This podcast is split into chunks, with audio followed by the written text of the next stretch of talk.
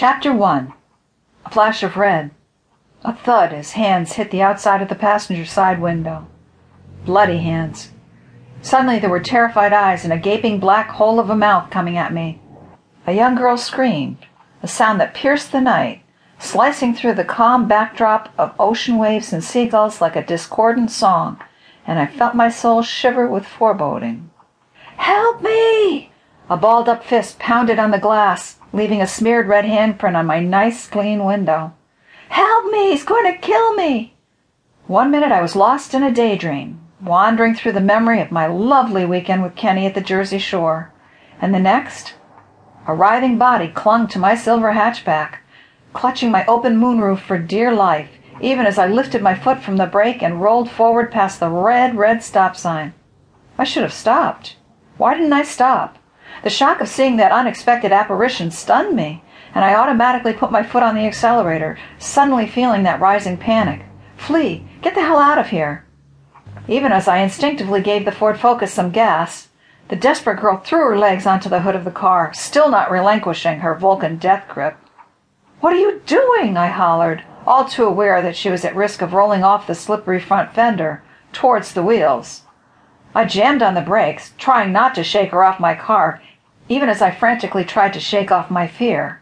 And that's when I turned and looked beyond her, in time to see Hell's Fury across the road, heading this way. Hands raised, he seemed to summon a wild maelstrom of invisible energy from the sea as he crossed the pavement, drawing it to him like a supernatural force of malevolent anger. As he bellowed, I thought I saw its raw power find outlet through his hands, deadly hands. He was dressed in black, tattooed skin covered in a patchwork of ink drawings. What was that shiny thing he was gripping as he strode towards the girl? Please, she cried, more of a sob than anything else. In that one moment, I had to make a decision.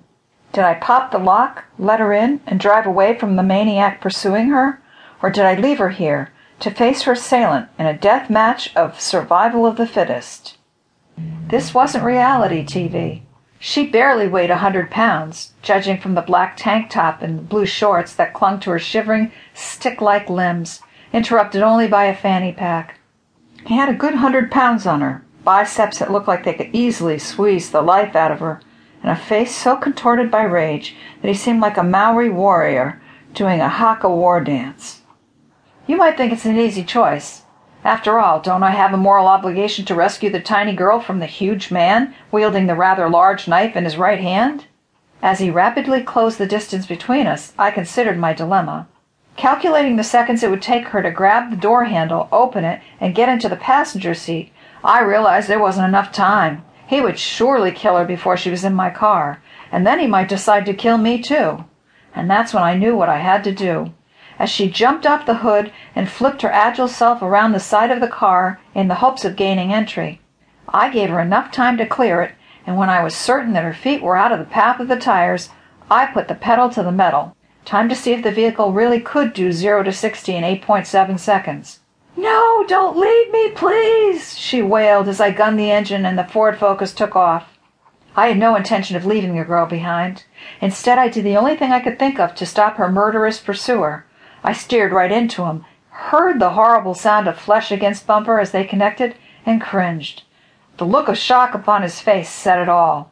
I threw the transmission into reverse, even as he flew into the air and skidded across the pavement onto the sidewalk twenty feet away.